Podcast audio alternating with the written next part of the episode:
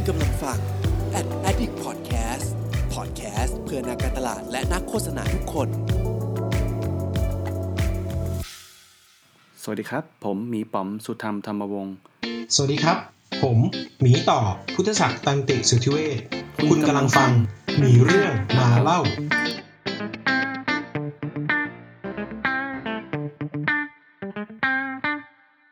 สวัสดีครับผมป๋อมนะครับสุธรรมธรรมวงศ์นะครับหรือว่าป๋อมมีเรื่องมาเล่านะ วันนี้ก็กลับมากันอีกครั้งหนึ่งนะกับเอ่อพอดแคสต์ EP ใหม่นะครับ วันนี้เราเอ่อได้พูดคุยกับเอ่อแขกรับเชิญคนใหม่อีกคนนึงเนาะก็ต้องบอกกันว่าเกินก่อนว่าตามปกติเราก็จะมีพี่ต่อนะมามาเป็นพิธีกรคู่กัน แต่ว่าเราก็จะมีสลับเซสชั่นกันบ้างนะเป็นเป็นแบบเอ่อมีป๋อมกับมีต่อมาคุยกันหรือว่าบางทีก็ มีแขกรับเชิญที่เราสองคนสัมภาษณ์ร่วมกันเนาะวันนี้ก็เป็นอีกเอ่ออีกรูปแบบหนึ่งที่เราต่างคนต่างไปแยกกันสัมภาษณ์ซึ่งวันนี้ผมก็เอ่อชวนจอชนะครับมาจอชนะผมมี accent นิดนึงชวนชวนชวนชวนจอร์ดมามามามาสัมภาษณ์นะเพราะว่าต้องบอกว่าส่วนหนึ่งคือพอดีเมื่อตอนต้นปี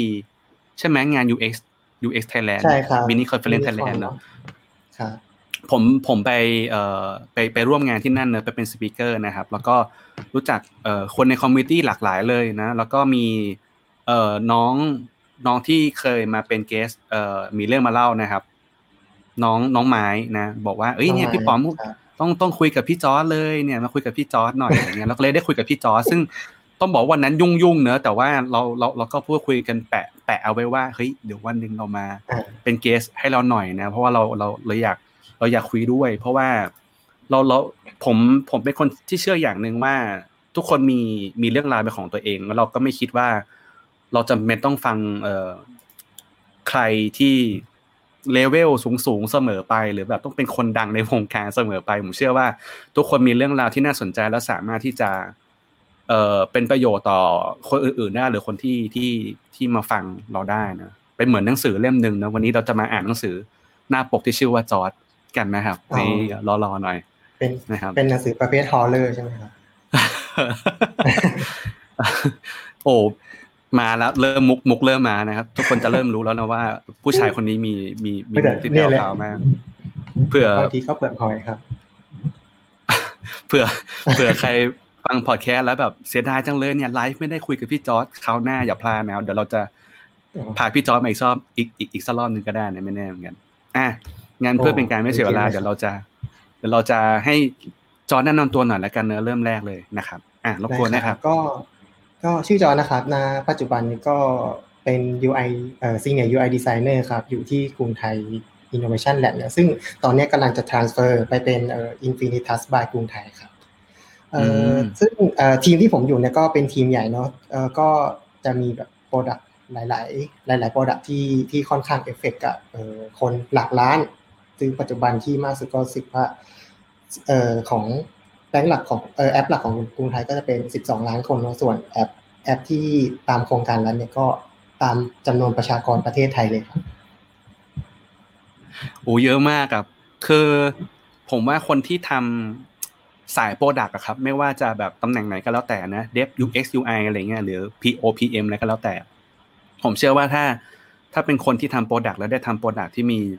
user เยอะๆอะผมว่าสนุกน่าน่าจะชอบมากอ่าน่าจะได้เห็น เหมือนเหมือนหุ้นปั่นเลยครับพี่ก็ถ้าขึ้นก็ขึ้นแรงครับ ลงก็ลงแรงเลย เรียกว่าได้เรียนรู้แรงๆได้ได้เรียนใช่ได้เรียนเนอะเนอะประมาณนั้นนะครับ โอเคครับก็อันนี้ปัจจุบันก็คือทำทำเอ่อในเรียกว่าเอ่อเอ่อส่วนหนึ่งของกรุงไทยเนาะอ่าใช่ครับ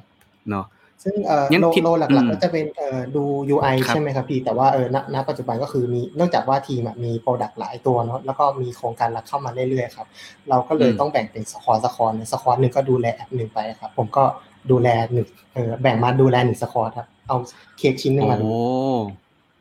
squad ที่แปลว่าปลาหมึกเหรอครับ ใช่ครับ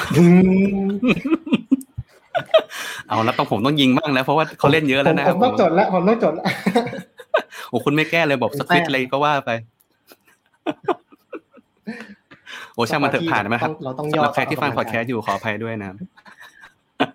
อ่าโอเค งั้นเพื่อทำเพื่อเป็นการทำความรู้จักจอร์ดให้มากขึ้น คือเผื่อมีคนฟังอยู่แล้วอาจจะไม่รู้ว่า เอ๊ะ ที่มาที่ไปมาเป็น UI ได้หรือว่า หรือว่าฉัน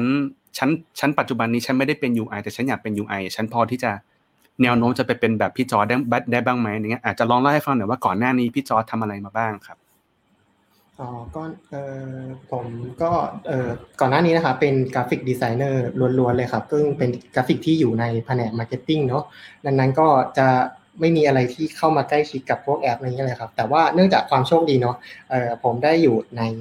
แผนก marketing ของบริษัทไอทีของคนไทย ก็เลยเป็น marketing ที่ที่ถูก ถูกรายล้อมไปด้วยกลุ่ม dev รอบๆเลยครับ ดังนั้นก็ภาษาภาษาที่จะค่อยค่อยๆคุ้นเคยมันเรียกก็จะแบบว่า IT solution หรือก็อาจจะเป็นพวกเออศัพท์ทางเทคนิคมากขึ้นเนาะทำให้เราค่อยๆซึมซับอะไรพวกนี้ เราเลยรู้สึกว่าไอ้พวกเทคโนโลยีที่เข้ามา disrupt เนี่ยเหมือนเหมือนไม่ได้ disrupt อะไรเราเลย เราเราแบบเป็นสิ่งที่เราได้ยินอยู่ทุกๆวันทุกๆวันครับ อืมก็คือเริ่มแรกเป็น อ่าใช่ช่วงนั้นเป็นช่วงที่ iPhone 4กำลังบูมใช่ไหมครับก็เออนั้นนั้นมันก็เริ่มเริ่มเข้ามาสู่บริษัทที่ผมเริ่มทำแล้ว จากพวกเว็บแอป อะไรพวกนี้ครับก็เริ่มก้าวสู่เป็นเอ่อโมบายแอปมากขึ้นนะครับดังนั้นเดฟทางทีมเดฟก็จะเริ่มมีปัญหาที่เวลาเขาจะเอาไอคอนอะไรอะไรพวกนี้ครับเขาจะไปโหลดตามเว็บฟรีเนาะดังนั้นพอเขาเริ่มสนิทกับเรามากขึ้นเขาก็เริ่มรู้แล้วไอคอนมีปัญหาเนี่ยเดี๋ยวมาให้อันนี้ช่วยดีกว่าครับ ก็คือเริ่มเริ่มแรกสตาร์ทมาเป็นเป็น graphic design ก่อนแล้วแต่ว่า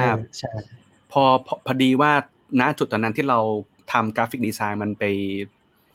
เชื่อมโยงกับงานไอทีเยอะประมาณนึงก็เลยเหมือนได้ได้ศัพท์ได้อะไรตรงนั้นมันมันมาด้วยใช่ไหมอันนี้ถามเล็กน้อยครับ จอจอจบสาขาอะไรมาครับเอ่อ visual communication design ครับ ก็คือมาจบสายออกแบบโดยตรงเลย ซึ่ง visual communication design มันก็จะรวมถึงพวกกราฟิกการตัดต่อ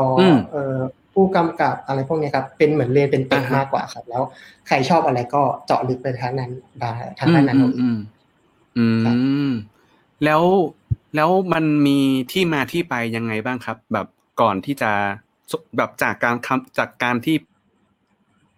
พูดคำว่า graphic designer แล้ว แล้วก็จนถึงที่ฉันสามารถเรียกได้แล้วว่าฉันเป็น UI designer เนี่ยมันมันมันมี journey ยังไงบ้างพอเล่าให้ฟังได้ไหมครับ อ่าได้ครับ ก็เริ่มจากจุดเริ่มต้นที่ว่าไปแล้วเนอะเราเป็นกราฟิกที่อยู่ในแผนก marketing ครับรายล้อมไปด้วย dev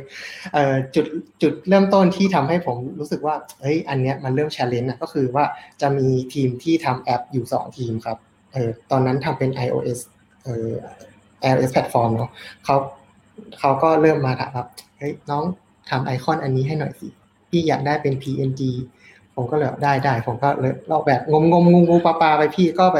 ไปเปิดไป research เอาเองว่าปัจจุบันเนี่ยสไตล์กราฟิกมันเป็นยังไงบ้างคือเราอะทำทำได้ทุกสไตล์แหละแต่ว่าเราไม่รู้ว่าเราสุดท้ายแล้วเราจะต้องทำขนาดเท่าไหร่ แล้วก็ export asset ไปเป็นรูปแบบไหนแพทไฟล์แบบไหน เพราะว่าอย่างเราก็จะรู้นะว่าแต่ละไฟล์รูปแต่ละสกุลนะครับ มันมีข้อข้อจำกัดดังนั้น เราก็จะมีการแบบเดินกลับไปถาม dev ว่า ไอไฟล์ไฟล์อันนี้ที่เอาไปใช้เอาไปใช้ตรงไหนบ้าง แล้วก็ background มันสีอะไร เพื่อที่จะเราเราจะได้ specific ในงานดีไซน์ของเราณตอนที่เราออกแบบเนาะอะฮะพอแอปหนึ่งแอปแอปแรกผ่านไปปุ๊บ dev dev ทีมหนึ่งก็ไปบอกกับ dev ทีมสองว่าเนี่ยไปใช้ไอ้นี่มามาทำเสร็จ dev ทีมสองก็เลยเริ่มมาเข้ามาบ้างว่าเฮ้ยพี่ก็อยากได้บ้างเขาเออช่วยทำอนุอันนี้หน่อยจากจากแค่ไอคอนนะพี่ มันก็เลยกลายเป็น screen design อันหนึ่ง พอพอเริ่มต้นจากทีดีไซน์หน้าในปุ๊บมันก็กลายเป็นหนึ่งในแอปไปเลยอะฮะงั้นดังนั้น แล้วหลังจากนั้นเราก็เริ่มดูแล้วว่า ถ้าเราอยู่ที่นี่นะมันมันมันมันมันทำให้เรา go to the moon ไม่ได้ เราก็เลยเริ่มเริ่มมองหาแล้วว่าเออทำทำยังไงเราถึงจะไปถึงดวงจันทร์ดวงดวงถัดไปได้นะ เราก็เลยแบบเออเริ่มแอบแอบหางานตำแหน่งนี้ ก็ส่งไปวันหนึ่งยี่สิบที่ยี่สิบที่ ส่งไปอยู่ประมาณเดือนหนึ่งที่ ก็มีมีบริษัท ติดต่อเข้ามาประมาณแปดที่เนี่ยก็จะมีสะดุดอยู่ที่หนึ่งครับเป็นที่ที่ที่ที่ผมก้าวก้าวไปสู่บริษัทถัดไป ซึ่งบริษัทนั้นอะทำ UX UI โดยเฉพาะเลยนะฮะก็เป็นบริษัทที่ผมได้ไปเจอกับพี่ชาญครับ หลังจากนั้นพี่ชายก็ทำให้ทำให้ผมได้รู้จักกับดวงจันทร์ดวงถัดไปว่าเออจริงๆแล้วมันเป็นแบบนี้นะนะฮะผมก็เลยได้ได้ได้เป็น UI เต็มตัวมากขึ้นในในบริษัทถัดไปครับ อ๋อหลังจากนั้นก็หลังจากนั้นก็อาหารหลังจากนั้นก็เริ่มคุกคีเอาเอ่อเหมือนตอนนั้น UX UI เพิ่งจะเริ่มเข้ามาที่ประเทศไทยครับแบบณตอนนั้นพี่เหมือนพี่แบงค์อะเพิ่งเพิ่งจะเริ่มตั้งกลุ่ม UX Thailand ใน Facebook เลยนะฮะผมก็แบบเข้าไปจอยเข้าเอ่อแล้วก็คอยอ่านเอ่อพวกบทความอะไรพวกนี้ซึ่งแต่ว่าตอนนั้นอะส่วนใหญ่จะเป็นภาษาอังกฤษซะมากกว่าอ่าผมก็เลยแบบต้อง ต้องอ่านของภาษาอังกฤษบ้าง แล้วก็ซึมซับของไทยไปบ้างครับ ไปพร้อมๆกันซึ่งแบบของภาษาอังกฤษที่เราอ่านมันก็จะไม่เข้าใจเสียว่า มันต้องเอาไปใช้ยังไงนั้นจนจนกระทั่ง community UX อะเพิ่มเริ่มบูมขึ้นบูมขึ้นเรื่อยๆเราเรามันเลยทำให้เราได้เข้าใจมากขึ้นว่าอ๋อจริงๆ UX มันใช้กันแบบนี้หยิบมีเครื่องมือหลายหลายแบบเนาะแล้วก็แต่ละสถานการณ์เนี่ยมันก็จะหยิบแล้วแต่ว่าเครื่องมืออันไหนเหมาะครับ อืมโหหมดซาร่านี่ทุกคนคาดหวังฟังมุกกันเนี่ยแซวแซวแซวเอ้ยเออผมว่ามันน่าสนใจดีคืออยากอยากรู้อีกนิดนึงว่าใช้เวลานานขนาดไหนที่เรารู้สึกว่าเฮ้ยฉันว่าฉันต้องไปทำงาน UI แล้ว คือจริงๆต้องบอกว่าปัจจุบันนี้เราเราไม่อยากบอกว่างาน graphic design มันมันมันตายนะ ผมว่าปัจจุบันนี้ก็ยังต้องการคนที่ทำงาน graphic design นะ ยังต้องการคนคนทำงาน visual design นะ แต่ว่าหลายๆคนก็เริ่มรู้สึกว่า เออ ฉันอยากจะไปดวงจันทร์ดวงใหม่เหมือนจอยก็ได้อยากจะแบบเปิดพื้นที่ความรู้ใหม่เนะไปทำ UI อะไรเงี้ยอยากรู้ว่าใช้เวลานานไหมครับ กว่ากว่าที่จะไปถึงตรงนั้นได้อะไรเงี้ยเออจริง ๆแล้วขึ้นอยู่กับว่าโอกาสมากกว่าอย่างของผมอะผมมองว่าค่อนข้างเร็วเลยนะ ผมจากกราฟิกอะกระโดดไปเป็น UI design ภายในภายในหนึ่งปีเลยแหละเออพอพอผมได้ได้เริ่มสัมผัส แอปพวกนั้นใช่ไหมประมาณสามสามเดือนพอผมรู้สึกว่า ฉันฉันอยากทำทำสิ่งที่มากมากกว่านี้แล้ว เพราะว่าณตอนนั้นที่ผมทำ graphic design ผมก็ทำมาสามปีแล้วเออแล้วแอปงานแอปเพิ่งเริ่มเข้ามาก็เป็นปีที่สี่ครับ ผมก็รู้สึกว่า อืมถึงเวลาของเราแหละขึ้นดังนั้นขึ้นขึ้นอยู่กับว่าเราเรามีเอ่อ motivation กับสิ่งนี้มากน้อยแค่ไหนมากกว่า อืมอืมอืมช่วงนั้นเป็นช่วงประมาณสักไปเร็ว สักช่วงช่วงนั้นที่ที่ตัดสินใจทำ UI มันน่าจะสักประมาณปีเท่าไหร่สองพันสิบห้าสองพันสิบหกประมาณนี้ป่ะ น่าจะราวๆนะครับ ผมจำได้ว่าเออไอโฟนสี่เพิ่งจะเข้ามาสี่แบบสี่ทั่วเลยพี่ อ๋อไอโฟนสี่เหรอ ใช่เออจำจำปีไม่ได้ฮะ เออแต่ว่าคือ อืมอืมอืมครับเออตอนนั้นเออ UI ที่ผมทำก็คือ ผมก็พอผมจึงเพิ่งจะถอย iPhone 4 มาใช่ไหมพี่ผมก็เลยแบบ มีการ test เอารูปเอารูปมาแปะดูว่ามันยังสวยอยู่ไหมหน้าบนหน้าจออ๋อก็เลยจำ iPhone สี่ใช่คือต้องบอกก่อนว่าละหลายครั้งที่เราผมทำพอดแคสต์หรือว่าเราไลฟ์เนี่ยหลายคนก็มักจะพูดช่วงระยะเวลาปีประมาณเนี้ยเหมือนกันหมดเลย ซึ่งผมอะก็ปีประมาณนี้เหมือนกันคือผมอะไปไป join event อันนี้เล่าหลายครั้งแบบไป join event ที่มันเป็นเหมือนเออ hackathon นะครับ ซึ่งตอนนั้นมันเป็นปี 2014 แล้วก็เขาก็เปิดเอ่อตำแหน่งของคนที่มาจอยเนี่ยคือเป็นตำแหน่ง UX ในอีเวนต์ปีปี 2014 ซึ่งผมก็ไปจอยอะไรเงี้ย ต้องบอกว่าก่อนหน้ามันก็แบบคำนี้มันยังไม่ค่อยบูมมากนะ แต่ว่าไอ้คำนี้มันเริ่มมา มันเริ่มหนักขึ้น น่าจะเป็นเพราะว่าหนึ่งอินเทอร์เน็ตมันเริ่มแรง แต่ละคนมีสมาร์ทโฟน เข้าถึงง่าย แล้วก็ drop off ง่ายด้วยอะไรเงี้ย UX มันเป็นเหมือนเป็นหนึ่งเป็นเหมือนหนึ่งในศาสตร์ที่น่าจะมาสามารถรักษา user ให้อยู่ในระบบได้รักษาความพึงพอใจการใช้งานได้อะไรเงี้ยนะก็เลย ก็เลยมามีบทบาทมากขึ้นในช่วงปีนั้นๆอะไรเงี้ยแต่ว่าต้องบอกว่าต่างประเทศก็มีมานานแล้วเนอะแล้วก็จริง ๆ บางอย่างคนที่ทำงาน graphic design อะผมว่าก็อาจจะมีกระบวนการนี้บ้างอยู่แล้ว แต่ว่าเราอาจจะไม่ได้เอ่อนิยามหรือว่าใช้ชื่อมันเหมือนกับคนที่ทำงาน UX ปัจจุบันเนอะถูกไหมผมว่ามันมีอยู่ มันมีอยู่อะสมมุติ คนทำงาน visual design graphic design บอกเอ่อทำเอ่ออะไรนะ ทำเอ่อ competitor analysis ฝั่งฝั่งฝั่งดีไซเนอร์อาจจะบอกว่า เออเราเราก็ดู competitor เหมือนกันมันก็มีเหมือนกันอะไรก็ว่าไปอย่างเงี้ยเนาะมีมีมีเอ่อบอกว่า iPhone 4 2010 นี่ อืม ใช่ ซึ่งตอนนั้นเนี่ยต้องบอกว่ามันมีช่วงเปลี่ยนผ่านเหมือนกัน เพราะว่ามันมีจริงๆแต่ก่อนมันมีเทคโนโลยีหนึ่งก็คือแฟลชไม่แน่ใจว่าจอทันหรือเปล่าแฟลชทันครับ เออซึ่งเหยื่อในนั้น ครับเออซึ่ง iPhone iPhone เอ่อ Apple ไอ้ Mac OS เนี่ยมันไม่รองรับแฟลชด้วย มันก็เลยแบบเหมือนคนที่ทำงานดีไซน์ก็แบบโดนเออใช่มันแบบต้องเหมือนดีดดี skill เนี่ยทิ้งไปเลยที่แบบไม่ได้ใช้แล้วอะไรเงี้ยเออแต่ว่ามันก็ยังได้เรื่อง interaction design เรื่องของ story board ของตัว motion มันอยู่นะเออผมก็ยังทำอยู่ตอนนั้นอะไรเงี้ยเออเฮ้ยสนุกดีขอบคุณมากที่แชร์ครับ ก็ ได้ครับอืมอืมจริงๆปัจจุบันเออ basic ของแฟดเนี่ยก็ยังเอามาใช้อยู่นะพี่เอาเอามาใช้ทำหน้าหน้าอะไรนะหน้าแอนิเมตตอนตอนที่แบบเป็นหน้ารออ่ารอ pending loading ก็ transition ดีครับช่วง transition เออใช่ มันมันมันคือโหมด เออจริง ๆบางบางคนน่าจะเรียกโหมดว่านี้อันนี้หมวดหมวดน่าน่าจะเป็นโหมด interaction design อะไรประมาณนี้เนอะแบบอ่า transition นั่นใช่นี่อะไรประมาณนี้ motion ใช่ design ครับแล้วก็มีอ่าทำแบมีบเอออมพวกพ วกแอนิเมชันแล้วระหว่างรออะไรเงี้ยครับ เหมือนตอนที่เราสั่ง Grab เนอะแล้วก็จะเป็นคนคนที่แบบกำลังเฟ้นหาวินเอ่อมอไซค์ที่จะมารับของส่งของให้เรา อะไรประมาณนั้นครับ อืมอืมอืมโอเคครับ มีคนถามว่า เวลาพี่ส่งงานต่อให้เดฟยังไงบ้างคะ ขออนุญาตบวกคำถามนี้พอดีเลยก็เป็นคำถามอันต่อไปพอดีเลยอ่าอยากรู้ได้ครับเล่าเล่าให้ฟังหน่อยว่าjourney ของงานของคนที่เป็น UI designer เนี่ยอาจจะเป็น part ไหนก็ได้นะแบบทำอะไรบ้างก็ได้ครับเล่าให้ฟังหน่อยว่า มี journey งานเป็นยังไงบ้าง แล้วอาจจะเล่าตอนจบให้หน่อยว่า มีการทำงานกับ developer ตรงยังไงบ้างอะไรอย่างเงี้ยครับ อืมอ่าได้ได้ครับแล้วเนื่องจากผมอะเป็น squad lead เนี่ยผมก็เลยดูดูตั้งแต่ต้นน้ำตั้งแต่งานเข้ามาในทีมเนี่ยจนจนปลายน้ำสุดเรา deliver งานส่งให้ต่อทีมทีมแล้วก็เออจากเริ่มแรกเนาะที่ UI จะได้รู้ก็คือว่า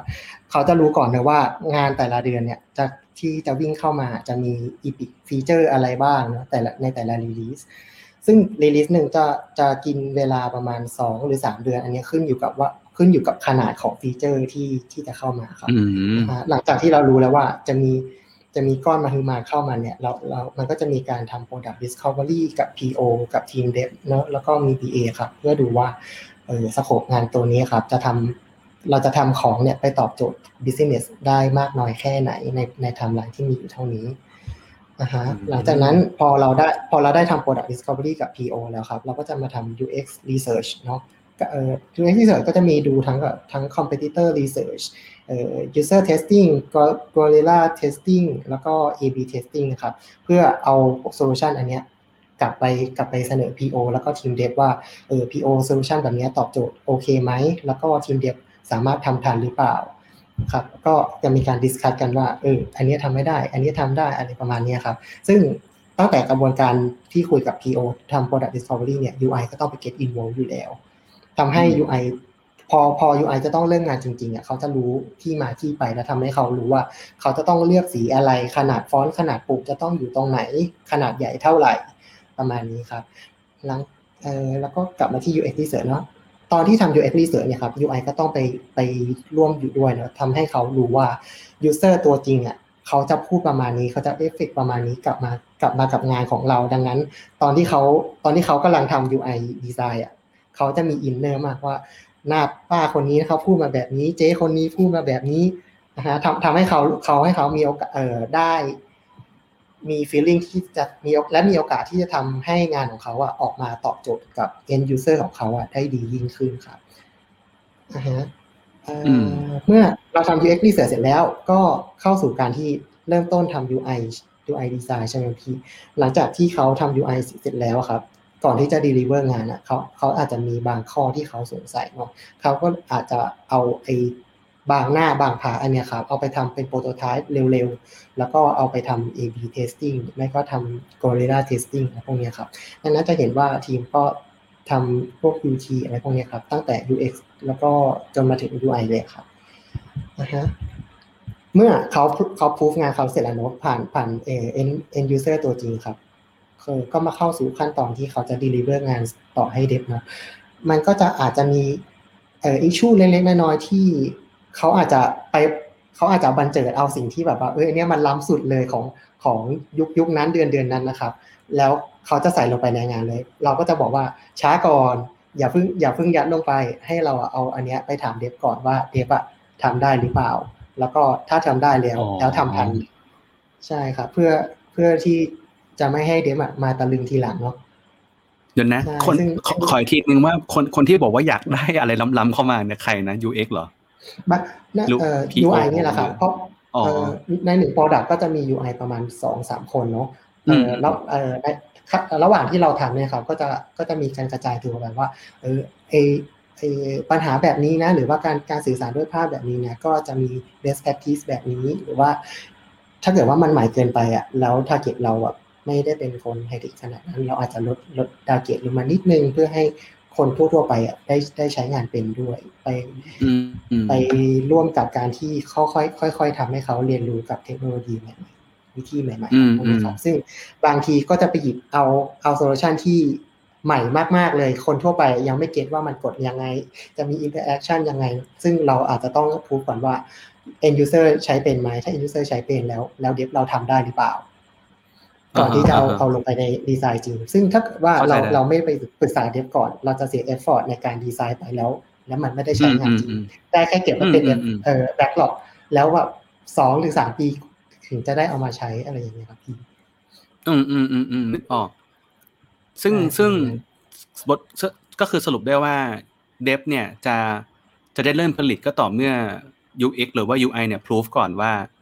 คน จะใช้งานจริง ๆ นะ แบบว่าไปเทสมาแล้วใช่ไหมแสดงว่าอาจจะเป็นหนึ่งในคำถามของ developer นะ ต้องถาม UX UI เสมอว่า มึงเทสยัง ใช่เนาะใช่ไหมมึงเทสยังถ้าถ้ายังไม่เทสกูไม่ทำนะ อะไรอย่างนี้ป่ะ ใช่ใช่ใช่จะจะเจอแบบนั้นประมาณหนึ่งเหมือนกัน ซึ่งอันนั้นเป็นเป็นคำถามที่เกิดขึ้นเมื่อเมื่อตอนที่ที่กรุงไทยอะเพิ่งจะเริ่มมีทีม UX UI ขึ้นมานะพี่ แต่หลังหลังจาก พอเริ่มต้นไปสักระยะหนึ่งแล้วเมื่อเขาเริ่มเห็นแล้วว่า ก่อนที่จะแปลเป็นงานแล้วส่งต่อให้เดฟอะเขาได้ได้มีการทำการทำเทสเนี่ยซึ่งระหว่างในการทำเทสเนี่ยเดฟอาจจะเป็นเหยื่อของการทำเทสด้วยก็ได้ดังนั้นเราจะมาถามเดฟบ่อยมากเลย ซึ่งระหว่างที่เราทำ test เนี่ย dev จะจัดสมมติว่าถามสิบคนใช่ไหมพี่ dev จะถูกจัดอยู่ในสามคนสุดท้าย ในในการทำ test แต่ละที เพื่อที่พอเราไป test เสร็จแล้วปุ๊บเราก็จะถามขอต่อเลยว่าแต่ถ้าเกิด solution เป็นอย่างเงี้ยทำได้หรือเปล่า หรือ บางทีเรายังไม่ทันถามหรอกเขาก็จะมาบอกมาก่อนเลยว่า อย่างเงี้ยได้ได้ได้เออได้ experience ที่ดีนะพี่ แต่หนูทำไม่ทันเปลี่ยนได้ไหมอาจจะเป็นเขาแล้วเขาอาจจะมี solution optionalมาเสนอเราก็ได้ว่าแต่ถ้าทำแบบนี้นะมันก็อาจจะทำให้ตอบโจทย์แล้วก็ไปถึงฝั่งได้เหมือนกัน โดยที่เขาทำทัน แต่ว่ามันจะไม่หวือหวาเท่ากับอันอันที่เราเสนอมา อืม มันผมผมเพิ่งอ่านบทความเกี่ยวกับเรื่องการการนำเอ่อ การการทำงานร่วมกันระหว่าง UX กับกับเอ่อกับสควอตทีมกับสกรัมทีมเหมือนกันนะเขาก็บอกเหมือนกันว่า ให้ตัว developer เองเนี่ยมีส่วนร่วมหรือว่ามีส่วนที่จะสามมีเหตุการณ์ที่จะสามารถได้เจอกับตัว user ด้วยตัวเขาเองด้วยทุก ๆ ถ้าผมจำเลขไม่ผิดนะ ทุกๆหกสัปดาห์อะไรเงี้ยควรจะต้องควรจะต้องได้ได้เจอกับ user บ้าง อย่างเช่นแบบอาจไป observe หรือว่าต้องได้คุยได้เทสร่วมกันอะไรเงี้ยก็เป็นไปได้เหมือนกันไงเออ ดีครับดีครับน่าสนใจดีขอบคุณที่แชร์อะต่อต่ออะแล้วยังไงต่ออ่าหลังจากนั้นเนาะเราเราก็ได้ได้เอองานงานที่มั่นใจแล้วว่าทีมทีม implement ของเราอะสามารถทำได้แล้วก็มันจะตอบโจทย์กับ end user ของเราได้ด้วย คราวนี้ก็มาเริ่มต้นการการทำ asset แล้วก็การ deliver งานตัว final design ส่งให้ dev เราก็จะจัดไฟล์ให้เรียบร้อยวางวางหน้าอย่างเป็นระเบียบ แต่ละหน้าต้องห่างเท่านี้เท่านี้กันหมดเลย เวลาที่แบบ ดีไซเนอร์คนอื่นมามา handover ไปนะเขาจะได้แบบหาของที่เราทำไว้แล้วเจอเนาะแล้วก็จะต้องจัดชื่อ artboard ให้เรียบร้อยเพื่อที่เวลาเวลา dev มาสืบสวนว่าหน้านี้พี่มันทำไม่ได้มันติด bug นู่นนี่นั่นเราจะได้คุยกันเป็นรหัสหน้ากันแล้วก็แล้วก็จะมีการเอ่อ export เลยรูป ไอคอนรูปเอ่อ card face อะไรพวกนี้ครับ ไปไปเป็นไปเป็นไฟล์ PNG บ้าง SVG บ้างขึ้นอยู่กับโปรเจกต์ส่งซิปไฟล์ส่งให้ developer ไปครับในในส่วนของการ deliver งานก็จะจบจบที่ประมาณนี้ของของ UI ซึ่งถัดจากที่เรา deliver ไปเสร็จแล้วครับ มันก็จะมีพวกของเดฟเขาก็จะทำ detail design เนี่ยเพื่อดูว่าเอ่อ back end จะรับรับเอ่อข้อมูลจาก front end ยังไงเสร็จแล้วบางทีมันก็เจอพวกพวกสิ่งที่แบบ มันมันไม่ตรงมันมันอาจจะไม่ราบลื่นเหมือนตอนที่ตอนที่เอ่อ BA เขาเขาใส่ออฟพวก requirement กับอันนี้กับ PO เนาะก็ทำให้อาจจะต้องมีการปรับเปลี่ยนนิดหน่อยได้เออส่วนแต่ส่วนใหญ่จะเป็นพวก flowchart ซะมากกว่าครับที่หน้านี้มันยิงไปหน้านี้ไม่ได้มันจะต้องเพิ่มหน้านี้ขึ้นมาอะไรอย่างนี้เราก็คอย support พวก additional อะไรพวกนี้ครับ เข้าใจได้มันจะแบบมันมันจะมี เคสอะไรบางอย่างที่เอ้ยมันใหม่อะเราเราอาจจะไม่เคยรู้มาก่อนว่าต้องมีอย่างสมัยก่อนผมทำ UX แบบจริงจังแบบใหม่ ๆ แรกๆกันนะก็จะแบบเด็กก็จะบอกว่าพี่ถ้าเกิดมันเออเริ่มมันมันต้องขึ้นคำว่าอะไรเหรออะไรอย่างเงี้ยคือเราแบบไอ้เออไม่ทันไม่ทันได้คิดว่าอะไรเงี้ยเออมันก็จะแบบมีมีอะไรเงี้ยโผล่มา ซึ่งไอ้คำเหล่านั้นก็คือเป็นน้องไม้นะน้องไม้ไปคิดใช่ไหมในทีมนี้อะไรเงี้ยนะ อืมอืมอืมใช่ใช่เออผมเล่าตกมานิดหนึ่งก่อนก่อนที่ระหว่างที่ยูเอ่อ UI อะกำลังดีไซน์งานอยู่เนาะมันก็จะมีpart บาง part ที่เรารู้สึกว่าข้อความตรงเนี้ย มันห้ามยาวนะ มันห้ามเยอะนะ ถ้าเกิดว่าเยอะเมื่อไหร่ layout ความสวยเราเนี้ยมันจะพังทันทีเลย เราก็จะจะไปเกริ่นกับ content strategist ก่อนว่า ตรงเนี้ยนะถ้าเกิดมาถึงงานถึงมือน้องไม้แล้วอะช่วยทำให้มันกระชับสั้น ๆ ได้ไหม ซึ่งไม้ก็บอกที่บางทีมันก็ได้แต่บางทีมันก็แบบว่ากระชับเกินไปมันก็ห้วนไม่ตรงกับ ไม่ตรงกับ เออเออ personality ของแอปของเราอะไรอย่างเงี้ยครับ ก็จะโบบ้ากับไม้อยู่ประจำนะฮะแล้วก็จะมีอันหนึ่งที่เป็น detail detail ที่อาจจะต้องโบให้ UI designer ต้องระวังก็คือว่าอย่างบางทีเป็น pop up error เราก็อาจจะมีพวกเออ stack button แบบกับ side by side button เนาะบางทีคำมันอาจจะยาวเกินไปหลังจากที่ที่ content strategist ได้ดูมาแล้ว เราก็อาจจะต้องให้เขามา get involved ตั้งแต่แรก ตั้งแต่แรกเลยว่าเออ context เป็นแบบนี้ แล้วก็ solution ของ UI UX UI จะเป็นประมาณนี้เขานั้นนั้นเขาถ้าเกิดเขามี concern อะไรว่า ตรงเนี้ยคำสร้างกระชับไม่ได้จริงๆเขาอาจจะบอกดีไซเนอร์ตั้งแต่แรกเลยว่า อันเนี้ยใช้แบบนี้ไม่ได้ ขอใช้ layout แบบนี้อืมอืมอืมนึกออก คือคือคือบางทีมัน คือบางทีผมก็เจอเหมือนกัน มันไม่ใช่ว่า การทำให้ขั้นตอนมันสั้น แล้วจะเป็นสิ่งที่ดีเสมอไป ขั้นตอนยาวมันก็อาจจะเป็นประโยชน์ต่อ user นะ มันไม่ใช่ว่าต้องสั้นตลอดเวลาอะไรเงี้ยเออก็เข้าใจได้ใช่ เราก็จะถกเถียงกันก่อนที่เราจะดีดี deliver งานไปให้ทางทีม techเพราะผมมาเคยเคยทำงานแล้ว ผมอยากจะจัดการ flow อันหนึ่งที่มันยาวมากๆเลยแล้วเราก็พยายามเออ grouping ขั้นตอนเนอะให้มันเป็นเหมือนเมนูชั้นหนึ่งอะไรอย่างเงี้ยแต่ว่า เราก็รู้สึกว่ามันก็ยังสั้นอยู่นะ เอ๊ะมันมันมันก็ยังยาวอยู่นะ มันไม่สั้นมันไม่สั้นเลยอะไรเงี้ย แต่ว่าพอเราไป testing กับตัวผู้ใช้งานเขาก็บอกว่าเออให้มันดีขึ้นแล้วนะอะไรเออบางทีเราก็อาจจะมี bias ไปเองว่า มันยังไม่ work จนกว่าเราจะไปทำ test นะเราเราเราเราอาจจะรู้ได้ว่าเอ้ยคำตอบที่แท้จริงเป็นยังไงมีมีมีคำถามเข้ามาอ่าเวลา deliver งานให้ dev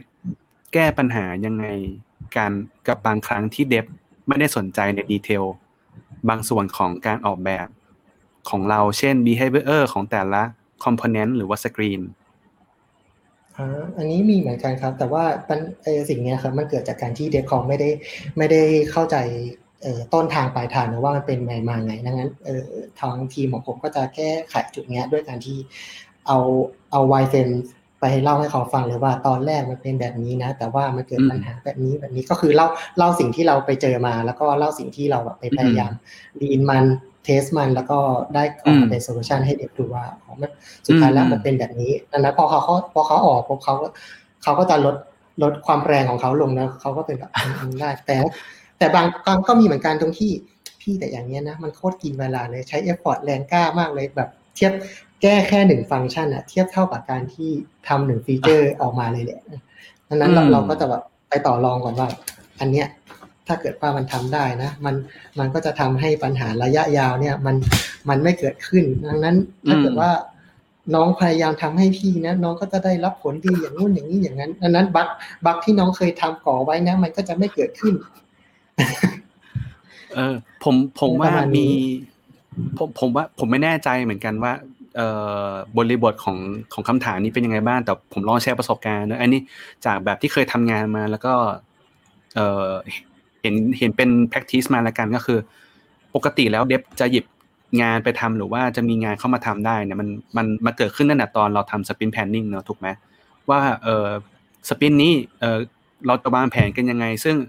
ไอ้การ์ดงานเหล่านี้มันมาได้ก็คือมันมันมันถูกถ่ายทอดมาจาก sprint backlog มาเป็น เอ้ย ออเออ back product backlog มาเป็น sprint back sprint backlog นั่นหมายความว่า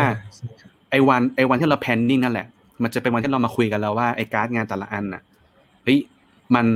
ทำไมต้องทำด้วยคุณคุณค่าของมันคืออะไร เรากำลังจะ deliver อะไรมันออกมา ผมว่าตรงนั้นน่ะมันน่าจะเริ่มเห็นแล้วเราว่าเอ้ย dev สนใจหรือไม่สนใจ detail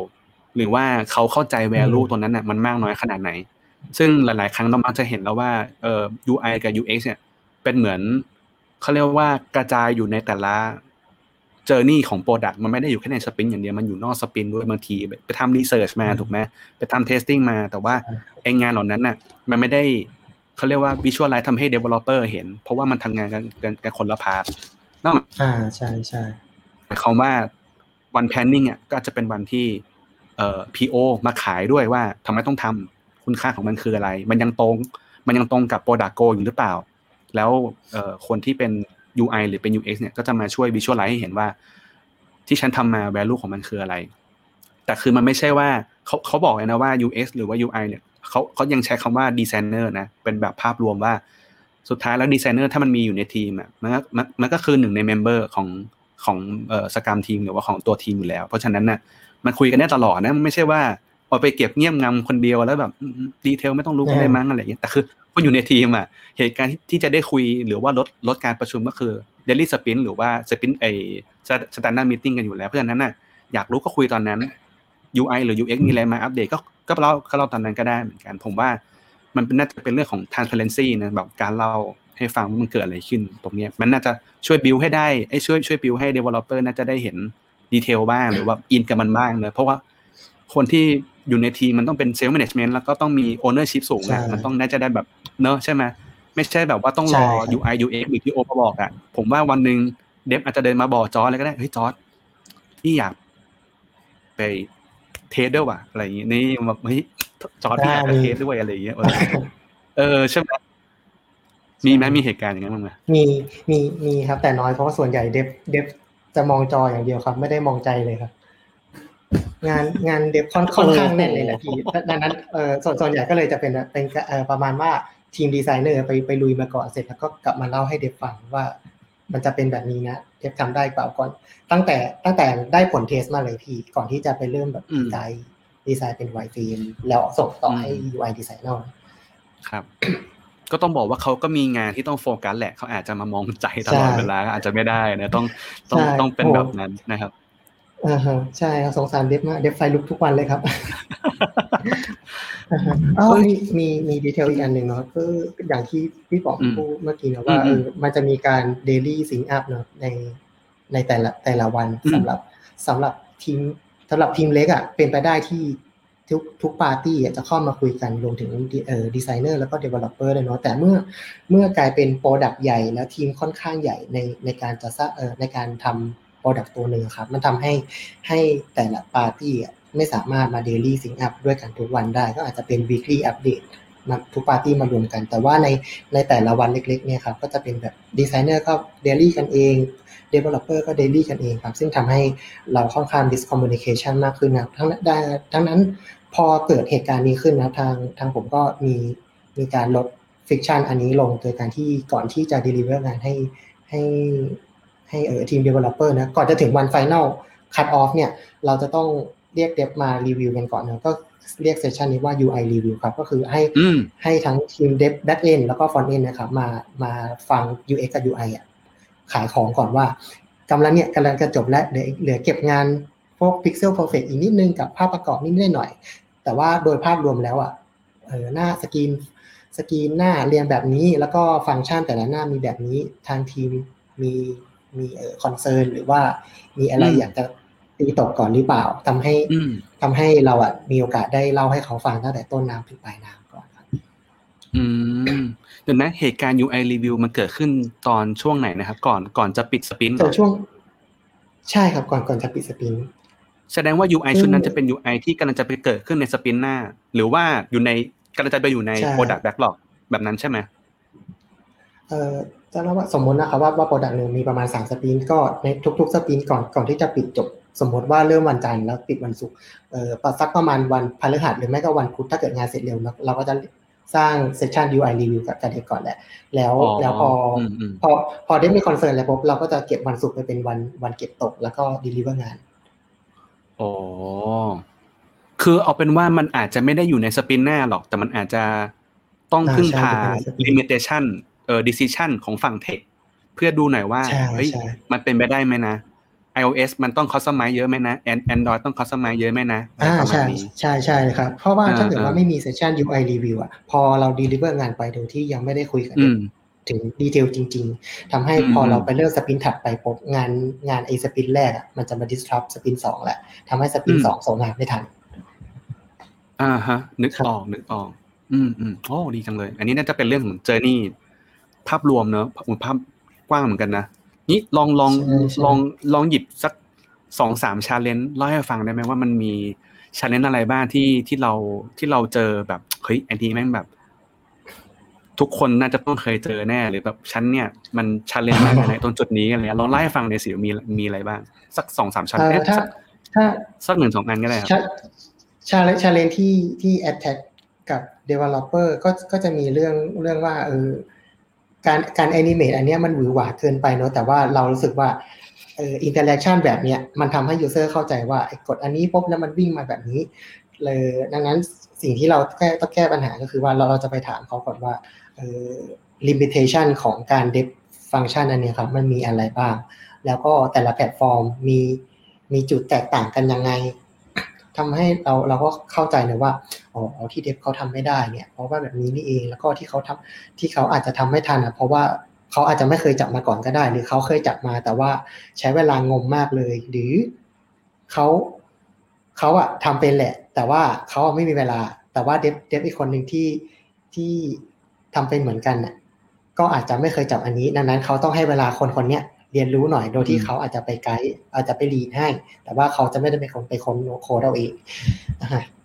ก็ทำให้เราเราต้องเราบางทีเราจะต้อง pending ฟังก์ชันนั้นไปเลย ว่าต้องเราต้องให้เวลากับเขาในการไปรีเสิร์ชหรือถ้าเกิดว่าทำรายมันกระชันชิดมากขึ้นอะ เราก็แบบเออถ้าเกิดว่าอันนี้มันจะทำน้องน้องลองประเมินให้หน่อยว่ามันจะทำได้จริงไหมถ้าทำมันจะทำได้จริงอะพี่จะยอมใช้ท่าที่ จบจบแบบง่ายๆไปก่อน แต่ว่าพอน้องทำอันนี้เสร็จแล้ว แล้วก็โค้ดโค้ดทั้งทั้งฟังก์ชันเออทั้ง feature นี้หมดแล้ว เสร็จถ้าเวลาเหลือช่วยกลับมาเก็บอันนี้ให้หน่อยได้ไหมก็ก็จะมีทั้งจะมีทั้ง happy ending บ้างกับกับเป็นจบแบบหักมุมบ้างก็มีครับหักมุมยังไงก็เป็น challenge แรกหักมุมแบบว่า น้องเขาบอกว่าได้พี่แต่สุดท้ายแบบพี่ bug เยอะเหลือเกิน แล้วแกใส่อันนี้ลงไปปุ๊บอันอื่นพังหมดเลยนะ ทำให้เราแบบโอเค ไม่เอาก็ได้ พี่พี่พี่เคยอยู่ในสถานการณ์แบบนี้แต่ว่า แต่ว่าสถานการณ์จอร์จพี่ว่ามันก็เป็นอีกอีกอันหนึ่งที่น่าสนใจคือ UI designer ในฐานะเออที่เป็น squad lead สามารถตัดสินใจได้เลยถูกไหมว่าใช่ว่าว่าจะจะเอาหรือไม่ไปเออจะเอาร่างหนึ่งก่อนแล้วค่อยไปร่างสองก็ได้นะ หรือแบบฉันอยากได้ร่างสองเลยอะไรอะไรก็ว่าไปอย่างเงี้ยถูกไหมถูกถูกครับ เออถ้าเป็นแต่ก่อนอะ พี่อาจจะต้องคุย จะต้องมีเซสชันที่ต้องอาจจะต้องคุยกับพีโอก่อนว่าเฮ้ยเออให้ให้เขาเป็นคนตัดสินใจทีนึงว่า ด้วยแมนอาประมาณนี้ที่เดฟประเมินมาแล้ว เออจะทำแบบไหน เหมือนเหมือนเหมือนเหมือนให้ เออใช่ไหมเหมือนเหมือนให้ทาง dev แบบสร้างสร้างทางเลือกก่อนอ๋อมีเหมือนกันเนอะเออเออเออใช่ใช่อันอันนี้เหมือนเหมือนเพิ่งจะเกิดไปเนอะมันจะมี bug bug อีกตัวหนึ่งที่หน้า landing screen ก็ bug bug เนี้ยเกิดขึ้นโดยที่เวลา user เขา swipe การใช่ไหมพี่ มันก็จะไม่เกิด spinner ตอนที่โหลดโหลด transaction history แล้วถ้าเกิดจะแก้จะแก้ bug ตัวเนี้ยนั่นแปลว่าทุกเอ่อทุกครั้งที่ user swipe การ์ดไปมา transaction history กับเมนูจะต้องโหลดใหม่หมดเลย เพื่อเพื่อให้เพื่อให้ไม่ไม่เจอตัวนี้ ซึ่ง bug bug ตัวเอ่อการจะแก้ bug ตรงเนี้ยมันเอฟเฟกแค่ user ประมาณแบบ 0.5%ของ user 100% ดังนั้นผมก็ต้องตัดสินใจร่วมกับ PO ว่า พี่ถ้าพี่อยากแก้ bug ตรงเนี้ย แต่ว่ามันเอฟเฟกกับ user แค่เนี้ยทางผมมองว่าไม่แก้นะ ปล่อยปล่อย user 0.5%เจอต่อไป เพื่อรักษา user 99.5%เอาไว้ อืมอืมอืมอืมมันเป็นเรื่องของความคุ้มค่าว่าใช้เวลา effort ขนาดนี้ แต่ได้ผลลัพธ์แบบนี้จะทำไม่ทำอะไรเงี้ยเนอะเฮ้ยเจ๋งว่าคือแบบเป็นเป็น ผมคือผมไม่รู้ว่างาน UI ปกติเอ่อที่อื่นๆเป็นยังไงบ้างแต่ของจอร์จก็สามารถที่จะมีส่วนร่วมในการแบ่งปันตัว ROI ด้วยกันได้ว่าแบบเฮ้ยความคุ้มค่าที่ฉันมองเห็น ฉันไม่ไม่เอานะอะไรก็ว่าไปเนอะเออ ผมว่ามันดีมาก ซึ่งเหตุการณ์ประมาณนี้ก็จะมีมีอยู่บ่อยมากเลยครับ ทางทาง PO ก็จะปวดหัวเลยก็มึงมีของล้ำๆมาอะไรมาเสนออยู่ตลอดเวลาเลยทำให้แบบว่าต้องต้องไป discuss กับ leadership ว่าขอขยายเวลาอันนี้มากขึ้นเพื่อจะแก้ไข อันนี้หรือว่ามีอันนี้แล้วมัน nice to have นะ บางทีเขาก็ชอบอะโอ้ทำลายไม่ทัน แต่พี่ดันให้นะ อะไรอย่างนี้ก็มีนี่เขาก็เขาแสดงผมว่าอันนี้ดีคือแบบเรื่องของการ trust กับการตัดสินใจด้วยว่าแบบเอ้ยเชื่อ เชื่อในการตัดสินใจของเราด้วย อะมีมีมีมี challenge อื่นอีกไหมอันนี้เป็นเรื่อง challenge ของการที่แบบเอ่อ feature หรือแบบอะไรบางอย่างที่อ่าเออเออเออจริงๆมีมากมายเลยพี่ผมไม่รู้จะหยิบอันไหนเอามาก่อนเลยเอาที่แบบว่าลองลองลองคิดดูว่าตอนเนี้ยคนคนฟังเราอาจจะเป็นเอ่อคนที่เพิ่งทำ UI ก็ได้ แล้วอาจจะอยากรู้ว่าต่อไปฉันจะต้องเจออะไรอีกอะไรอย่างงี้ก็ได้นะ เออ แบบเฮ้ย แกจะมาเป็น UI หรอแกต้องรู้เรื่องนี้นะอะไรอย่างเงี้ยก็ได้นะอืมเอ่อเป็นเป็นเรื่องนี่ละกันเรื่องเรื่องขนาดขนาดปุ่มเออฮะบางเอ่อ UI จะจะมี junior designer ทำร่วมร่วมทำกับเราด้วยเนาะบางบางทีเขาก็จะจะมองว่าเออขนาดฟอนต์เท่านี้ครับ มัน มันค่อนข้างค่อนข้างที่จะโอเคแล้วโดยโดยภาพรวมเนาะแต่ว่าบางบางทีเรา product นั้นหรือฟังก์ชันนั้นครับอาจจะมีคนแก่ร่วมด้วย ดังนั้นเราก็อาจจะต้องอืมต้องทำ test testing ร่วมกับน้องๆ junior นะเพื่อให้เขาเห็นภาพว่าเออไอ้อันเนี้ย มันอาจจะต้องเป็นแบบนี้จริง ๆ นะ โดยการที่ให้เขาเห็น end result ในการ testingอ๋ออ๋ออ๋อแล้วแล้วแล้วน่าแล้จะวพเป็อนเขาเรื่เห็อนงเข้าใจขปุ๊อบงทอืมำทำครับทำให้เขาพอพอเขาเข้าใจปุ๊บแล้ว พอเขาเข้าใจว่าเออ context จริงๆอะมันจะต้องแบบทำ visual ออกมาประมาณนี้ทำให้เวลาเขาเอาเอาของเนี่ยไปขายกับ PO กับ BU อะไรพวกนี้ครับทำให้เขาสามารถสามารถขายของได้อย่างเต็มภาคภูมิว่าเนี่ยเขาโดนมาแล้วนะหมัดเนี้ยดังนั้นอะ PO มั่นใจได้ว่าสิ่งที่เขา deliver ไปอะมันตอบโจทย์แน่นอน ซึ่งบางทีอืม PO อาจจะมองอาจจะมองว่า มันทำไมตรงนี้มันหม้อแกงจังเลย หรือทำไมตรงนี้มันวิบวับจังเลย ซึ่งแบบจริงๆแล้วมันมีเหตุผลรองรับอยู่ อืมอืมอืมโอเคครั ซึ่บงงั้นกับอืมชาเลนครัจ์บกับชาเลนจ์ในปัจจัยภายนอกส่วนส่วนใหญ่จะจะเกิดขึ้นอยู่ตลอดเวลาเลยพี่ แต่ว่าเราเราเรา support อันเนี้ยด้วยด้วยการที่เอาเอาไปทำ test เนาะ challenge อันนั้นมันก็เลยรู้สึกว่าสำหรับคนอื่นอาจจะลอง challenge เพราะว่าเขาอาจจะไม่ไม่ไม่ได้ทำเอ่อ testing บ่อยนะ แต่ว่าทีมเราทำทำจนเป็นเหมือนแบบเป็นเป็นอากาศธาตุไปแล้วพี่ ถ้าเกิดขาดหายไปจะรู้สึกว่า อันนี้ทำหรือยัง อันนี้ book มาหรือยัง อืม อืมอืมอืมอืมอืมอืมครับแล้วอันอันนี้ถามลองลองถามต่อว่า อันนี้อันนี้เป็นเป็นเป็นคำถามใหม่นะผมผมอยากรู้ว่าแล้วครับเมื่อกี้มันอาจจะมี มันอาจจะมีเริ่มมันมันเริ่มมีส่วนผสมของคำว่าเดฟ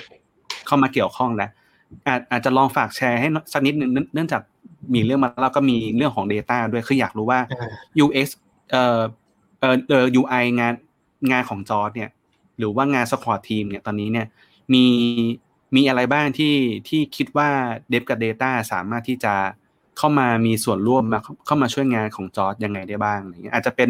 บทบาทของเอ่อจอร์ดกับ dev หรือว่า dev กับจอร์ดก็ได้นะ อันนี้แบบฝั่งไหนก็ได้ครับ แล้วแต่มันมีส่วนส่วนช่วยกันยังไงได้บ้างอ่อถ้าอ่าเริ่มจากทีม dev ก่อนนะครับพี่ก็ดีไซเนอร์กับ dev เนี่ยก็ก็ค่อนค่อนข้างที่ที่จะต้องต้องรักษา รักษากลมเกลียวกันไว้ เพราะว่าเออเวลาเวลาเราจะมีมีฟีเจอร์อะไรออกไปอย่างเงี้ยเราเราจะต้องบางทีก่อนที่จะเริ่มดีไซน์ก็เป็นไปได้ที่ดีไซเนอร์จะต้องไปสืบก่อนว่า มีอันไหนที่ dev ทำให้ได้บ้าง เราอาจจะแบบจากที่เราไปทำ competitor research มาเนอะเห็นคนเออเห็นแอปประเภทนี้แอปอืมเออแอปแบบนี้ มันมันมันมีสิ่งที่ว้าวๆอะแตกต่างกันนะนะถ้าเกิดเอาสองสิ่งเนี้ยมารวมกันอะ ถ้าเกิดว่าเราขาด dev ไปอะเราจะไม่สามารถสร้างสิ่งหวือหวาให้กับ product ของเราได้เลยนะเราจะจะทำได้แต่แอป plain plain ออกไปเนาะดังนั้นถ้าเกิดว่าเรามีทีม dev เนี่ยอ่าเราจะรู้สึกอุ่นใจว่า โอเคถ้าฝันที่เราฝันเออมโนเอาไว้เนี่ยครับ มันจะเป็นจริงได้นะด้วยด้วยด้วยพ่อมดแม่มดเหล่านี้อ่าฮะเขาก็จะเสกของให้เราให้เราออกมาเป็นจริงได้ครับ จับต้องได้ แล้วพอเขาพอเขาทำได้เสร็จแล้วเขาก็จะเอามาโชว์เราเนี่ย เนี่ย ใช่แบบนี้หรือเปล่าน้องจอร์ดผมก็แบบโอ้ใช่พี่แบบนี้แหละสุดยอด เหมือนแบบไปโฮอ่าฮะกันมาก่อนแล้วแบบใช่ใช่ใช่ไหมต้องเหมือนแบบต้องก็เขาเรียกเรียกว่าทีมแหละเรียกว่าทีมเลยใช่ใช่แต่จริง ๆ แล้วส่วนส่วนใหญ่เวลา เวลาจะโอเคเราจะเอ่อจะ จะอยากได้ของว้าวๆครับ ก็จะอาจจะเรียก PO มาคุยด้วยว่าแบบมาพี่เออเรียก PO กับเดฟมาคุยพร้อมกันทีเดียวเลยว่า เนี่ย ผมอยากได้อย่างเงี้ยพี่ PO ชอบไหมเพื่อพี่ PO ชอบบุ๊พี่เดฟทำให้ได้หรือเปล่าดังนั้นพอพอพี่เดฟตอบทำให้ได้บอกโอ้พี่ PO ก็ขอบใจมากสุดยอดจริงๆเลยนะฮะเออก็ก็นั่นแล้วนั่นแล้วเรื่องเรื่องเรื่องอืมเรื่องความสัมพันธ์กับอืมทีมเดฟเนาะ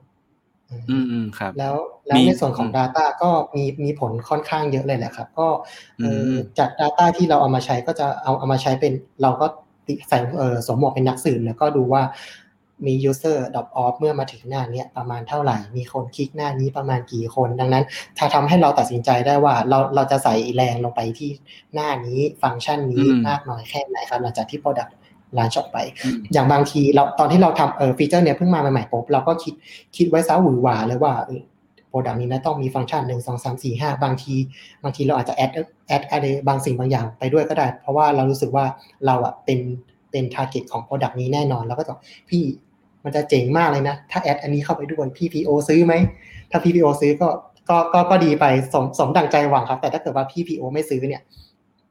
เราก็จะแบบเอาแล้ว เขาไม่ซื้อ เราจะต้องไปหาลูกเล่นลูกไม้อะไรทำให้เขาซื้อให้ได้ฮะ ทำให้เราต้องแบบไปไปตามหา Data นี้ Data นี้ก็อาจจะมาอาจจะมาจากเอ่อ GA ก็ได้หรือบางทีเราอาจจะต้องไปร่วมมือกับ UX ว่า PPO ไม่ซื้อว่ะ เราไปหา Data กันมาดูก่อน แต่แล้วแล้วหลังจากได้ Data มาเราก็เราก็จะมาดูอีกทีว่า จริง ๆ แล้วเราก็ควรเชื่อ PO หรือว่าเราจะไปต่อจริงๆไอ้ไอ้ไอ้ research มาเนี่ยมัน support กับเอ่อ solution ของเรานะฮะก็ก็ทำให้เอ่อ data ค่อนข้างมีบทบาทเนาะกับอีก อีกมุมหนึ่งก็คือว่าเราจะเราจะใช้ data เนี้ยในการในการที่ defend ว่าเออ product product บาง product เนี่ย อาจจะมีฟังก์ชันนี้ แล้ว user อะแทบไม่แตะเลย เราก็จะช่วย defend ให้ PO ได้ว่าบางที PO เขาก็อยากอยากทำฟังก์ชันเนี้ยให้มันดีขึ้นภายใน product นั้นนะพี่แล้วเราก็อาจจะช่วยคอนเซิร์นเขาได้ว่าพี่แต่สิ่งนี้เนี่ยถ้าทำไปเออ user อาจจะไม่ค่อยใช้ก็ได้ ดังนั้นพี่เอาอืมเอาอันเนี้ยครับ เอาเอา man how หรือว่าเอาเอาเอ่อ timeline ของอันเนี้ยครับ โยกไปไปเสริมฟังก์ชันอื่นให้มันให้มันเอ่อดียิ่งขึ้นดีกว่า เดี๋ยวผมช่วย อืมอืมอืมครับอันนี้ก็เป็นเป็นเรื่องของการทำงานร่วมกับ Data เนอะอืม ใช่ครับ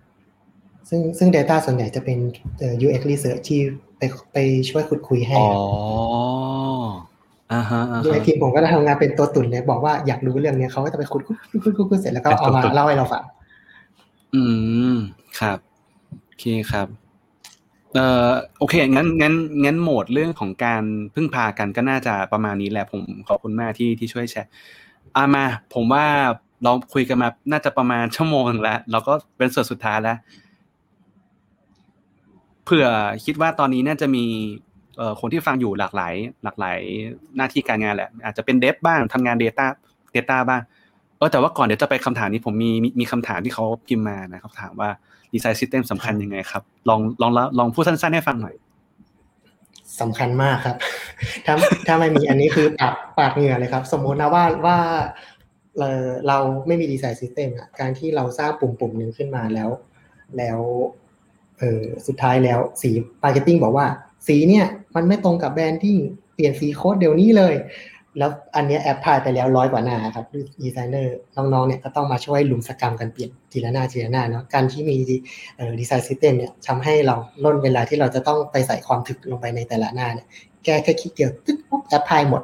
กับเอ่ออีก point หนึ่งเนาะคือ design system จะเป็นตัวที่ช่วยทำให้เราไม่ต้องตรวจ pixel perfect ทุกๆ component ในแต่ละรอบ อย่าง Product อันนึงครับ มีโอกาสที่จะมีฟีเจอร์เข้ามาเรื่อยๆ เกิน 10 ฟีเจอร์เนาะทำให้ component นั้นอาจจะถูกใช้ซ้ำใช้ซ้ำใช้ซ้ำแล้วก็ระระยะห่างระหว่างปุ่มกับกล่องหรือ label label หรือว่า title อะไรเงี้ยครับ มันจะเท่าที่เท่านี้เท่านี้เท่านี้เป๊ะตลอดเนาะ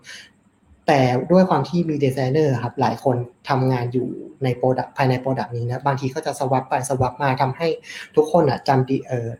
DLS ได้ไม่ครบ ว่าไอ้ตรงเนี้ยกฎมันจะต้องห่างกันเท่าไหร่ มันจะต้องใช้เมื่อเมื่อสถานการณ์ไหน แล้วก็มันจะต้องอยู่คู่กับอะไร เมื่อพอมี design system แล้วมันก็จะช่วยในการที่เราจะสร้าง component ใหญ่ขึ้นมาแล้วดีไซเนอร์สามารถหยิบ component ใหญ่เนี้ยเข้าไปใช้ได้เลย ดังนั้นไอ้ design system เนี่ยจะถูกแก้ไขอยู่ตลอดเวลาเมื่อเมื่อเราเจอปัญหา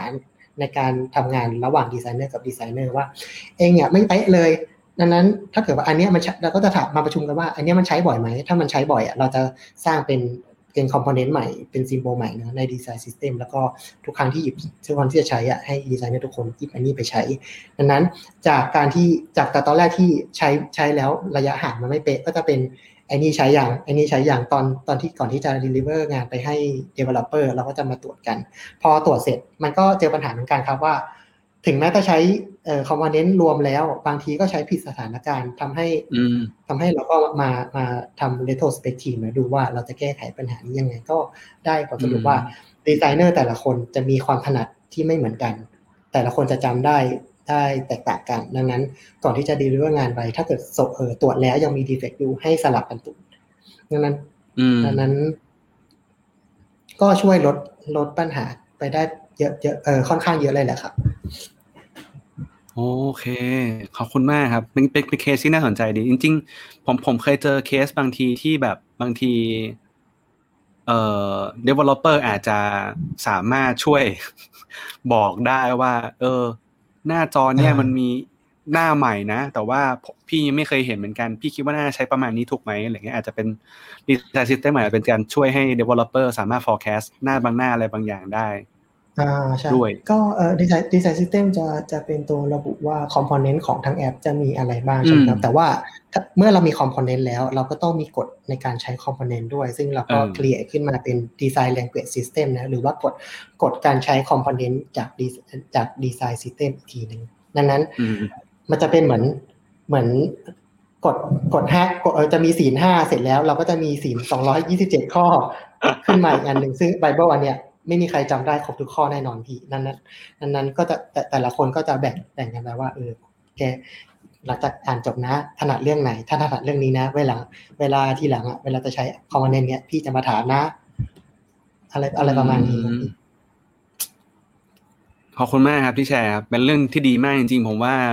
คนที่ทำ UI ช่วงเริ่มต้นหน้าฟัง EP นี้มากเลย ผมว่าตั้งแต่ผมคุยเรื่อง UI มา อันนี้น่าจะ เป็น structure ที่ที่น่าสนใจมากหลายๆคำถาม โอเคงั้นปิดท้ายซะหน่อยละกันเผื่อใครที่ฟังอยู่แบบอะเมื่อกี้อย่างที่บอกไป อาจจะมีหลายๆโพ i ิชันที่ฟังอยู่อาจจะเป็น dev บ้างอาจจะเป็น business บ้าง อาจจะเป็น team lead ก็ได้นะ อาจจะเป็นแบบเฮ้ยฉันกำลังเพิ่งเพิ่งได้เอ่อรับบทบาทเอ่อครั้งยิ่งใหญ่มาเป็น squad lead เหมือนจอร์ดก็ได้นะอาจจะอยากได้คำแนะนำจากจอร์ดอะไรบางอย่างอยู่ ทีนี้อยากอยากลองให้จอร์ดแชร์ให้หน่อยครับเผื่อแบบ มีคนฟังอยู่อาจจะ ไม่ได้เป็นแค่ UX ก็ได้นะ อาจจะเป็น UI อาจจะเป็น team lead squad lead อะไรก็ว่าไป มีอะไรอยากฝากไหมครับอ่าก็มีมีครับเนื่องจากผมเป็น UI มาก่อนนะแต่ว่าสุดท้ายแล้วผมก็เป็นถนัดทั้ง UX แล้วก็ UI เลยแหละเพราะว่าเออจริง ๆ ชอบชอบเรื่องการที่เข้าใจมนุษย์ด้วยเพราะเพราะว่างานกราฟิกอะเราบางทีเราเราจบงานที่หลังจอ แต่เราไม่เคยรู้เลยว่า คนที่จะอ่านงานกราฟิกของเราอะเขาจะเข้าใจอย่างที่เราจะสื่อสารหรือเปล่า พอมีเรื่อง UX เข้ามาผมก็เป็นตัวจุดประกายให้เราเลยว่า เฮ้ยจริงๆกราฟิกมันไม่ได้จบแค่หลังจอนะกราฟิกมันมันสามารถไป interact กับ end user ได้ดังนั้นงาน UX ก็เลยรู้สึกว่ามีความมีความ motivation ต่อชีวิตผมค่อนข้างมากเลยแหละ ซึ่งหลังจากที่ผมรู้จัก UX ปุ๊บผมก็รู้สึกว่าจริง UX มันไม่ได้ใช้กับงานอย่างเดียวเนาะมันใช้กับชีวิตประจำวันของเราได้ด้วยดังนั้น ถ้าเกิดว่าเออคนที่ยังไม่เคยทำงานสาย UX UI มาก่อนเนาะเออถ้าเกิดอยากจะเริ่มต้นด้วย UX ครับก็ อาจจะเริ่มจากการที่เราไป join join event หรือว่าจอยจอยพวกออนออนไลน์ session อะไรพวกนี้ก็ได้ครับ ค่อยๆซึมซับมันไป อย่างน้อยเราเราไม่มีโอกาสได้ใช้มันณเวลานั้นๆนะครับ แต่ว่าในอนาคตก็เป็นไปได้ที่เราอาจจะหยิบมันมาเป็นเหมือนเหมือนมีดที่อยู่ในกล่องของเรา นานๆทีอาจจะหยิบเอามาใช้บ้าง แต่ถึงกระนั้นถ้าเกิดเรายังไม่มีโอกาสได้ใช้กับในในงานที่เราทำอยู่เนาะเราอาจจะประยุกต์มันใช้กับ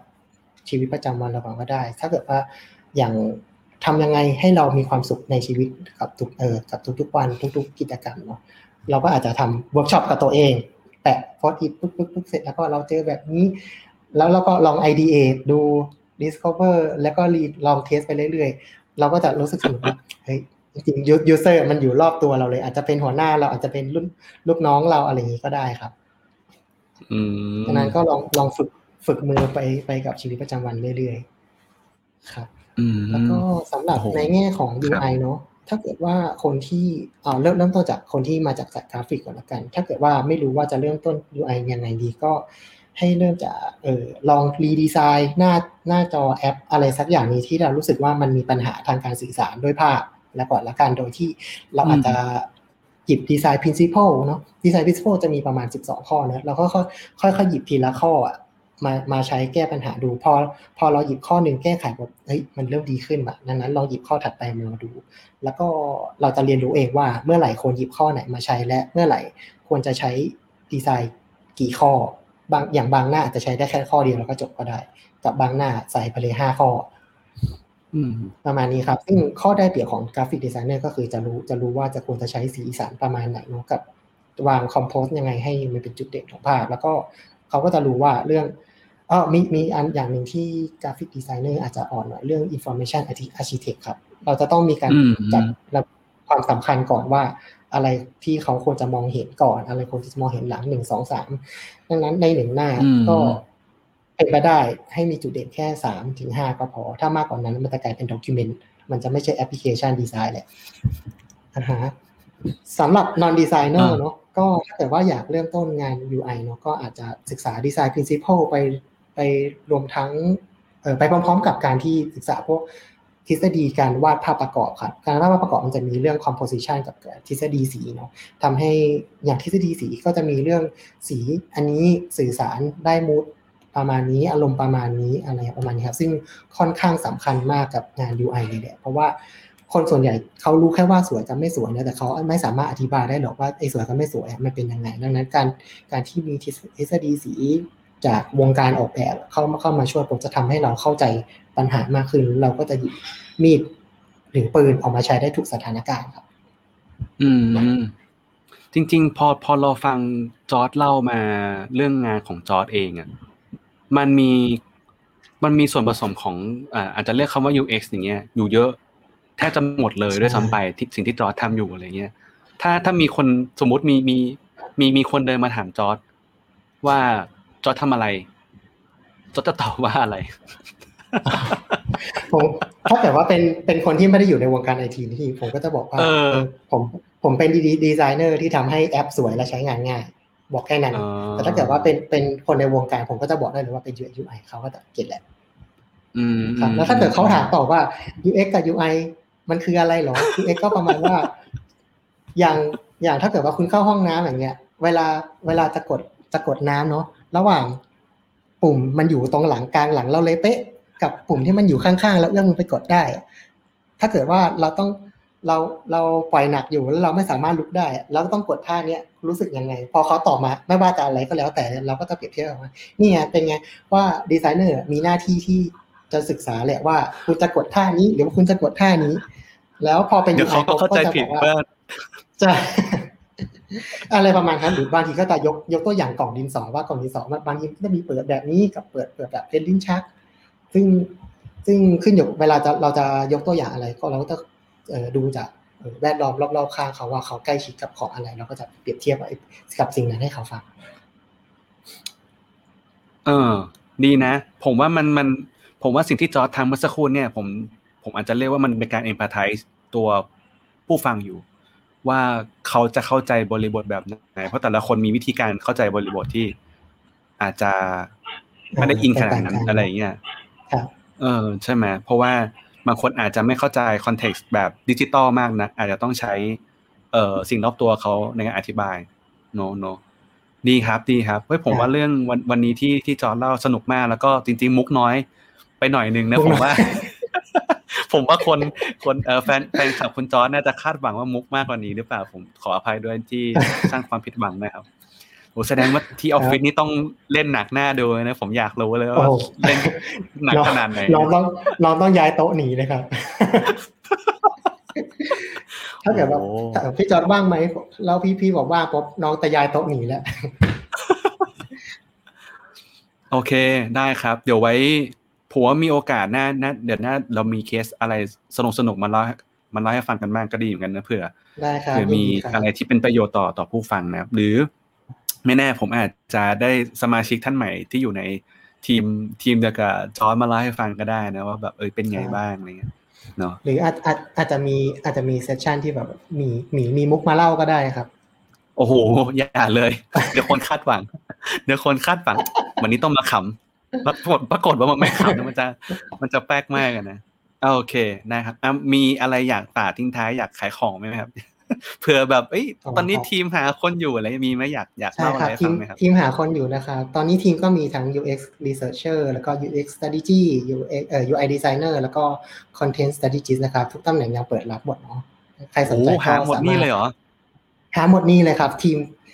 เนื่องจากโปรดัก เข้าเข้ามาเรื่อยๆเนาะเออคนเริ่มรู้จักทีมผมมากขึ้นก็รู้แล้วว่าเวลาจะอยากจะได้ของอันเนี้ยจะต้องแบบยิงมาที่ใครนั้น พอพองานเข้ามาเรื่อยๆบอกทีมเริ่มต้องการคนมากขึ้นก็อยากจะขยายใหญ่ขึ้นนะครับ ดังนั้นเออก็เป็นโอกาสดีของคน non-tech ว่าอยากอยากจะเริ่มต้นทำงานแล้วเอฟเฟกกับคนหลักล้านก็ลองส่ง CV เข้ามาดูครับโอเคได้เลย เดี๋ยวผมให้ เอ่อคุณจอร์ดส่งลิงก์ส่ง contact ให้แล้วกันเดี๋ยวผมใส่ไว้ในโพสต์ ให้อีกทีนะว่าว่าขอบคุณมากครับว่าเออได้เลยยินดีมากครับงั้นก็เนื้อหาวันนี้น่าจะประมาณนี้ครับสำหรับใครที่ติดตามมีเรื่องมาเล่าไลฟ์ครั้งนี้เป็นครั้งแรกเราจริง ๆ เรามีไลฟ์มาก่อนหน้านี้ด้วยต้องบอกว่าผมทดลองทำนะ ไม่ได้ไม่ได้สิ่งที่อาจจะผมอาจจะไม่ได้ทำระยะยาวก็ได้นะ แต่ว่าถ้าเกิด feedback ดีมีมีหลาย ๆ คนที่อยากจะให้ทำต่อเดี๋ยวผม ก็รับไว้เป็นการบ้านรับรับไว้เป็นเอ่อการการบ้านหนึ่งที่เราจะทำในครั้งต่อๆไปนะครับ แล้วก็สำหรับใครที่ติดตามพอดแคสต์อยู่ก็ฝากติดตาม EP ก่อนหน้านี้ด้วยนะ เรายังมีเนื้อหาเกี่ยวกับเรื่อง UX เกี่ยวกับเรื่อง Data แล้วก็เกี่ยวกับเรื่อง Product Development รวมถึง culture การทำงานด้วย แบบที่วันนี้คุณจอร์ดเล่าให้ฟังนะครับ แล้วก็สามารถติดตามพอดแคสต์ได้ต่างๆในช่องทางต่างๆเลยไม่ว่าจะเป็น Spotify เอ่อ Apple Podcast หรือว่า อะไรก็แล้วแต่นะพิมพ์คำว่ามีเรื่องมาเล่านะครับ แล้วก็ฝากติดตามเพจของเราด้วยนะครับ แล้วก็รวมถึงเราอยู่ใน partner กับ Ad Addict Podcast ด้วยนะครับ ในนั้นก็ยังมีเนื้อหาอีกมากมาย รวมถึงตัวฝั่งเทคโนโลยีด้วยก็มีเหมือนกัน ฝั่ง Data ก็มีด้วยเหมือนกัน แล้วก็รวมถึงโฆษณาด้วยก็มีเหมือนกันนะครับสำหรับ EP นี้ก็ประมาณนี้ครับ ก็ขอบคุณผู้ฟังทั้งหมด 25 คนที่เหลืออยู่ตอนนี้ด้วยนะครับ แล้วก็ก่อนหน้านี้ด้วย ขอบคุณจอร์ดในวันนี้มากนะครับ เดี๋ยวขออนุญาตคุยคุยกันต่อนะครับ อย่าเพิ่งอย่าเพิ่งปิดหน้าจอไปนะเดี๋ยวเราคุยกันต่ออีกสักเล็กน้อยนะครับ ก็ขอบคุณมากนะครับ ขอบคุณมากครับ สวัสดีครับ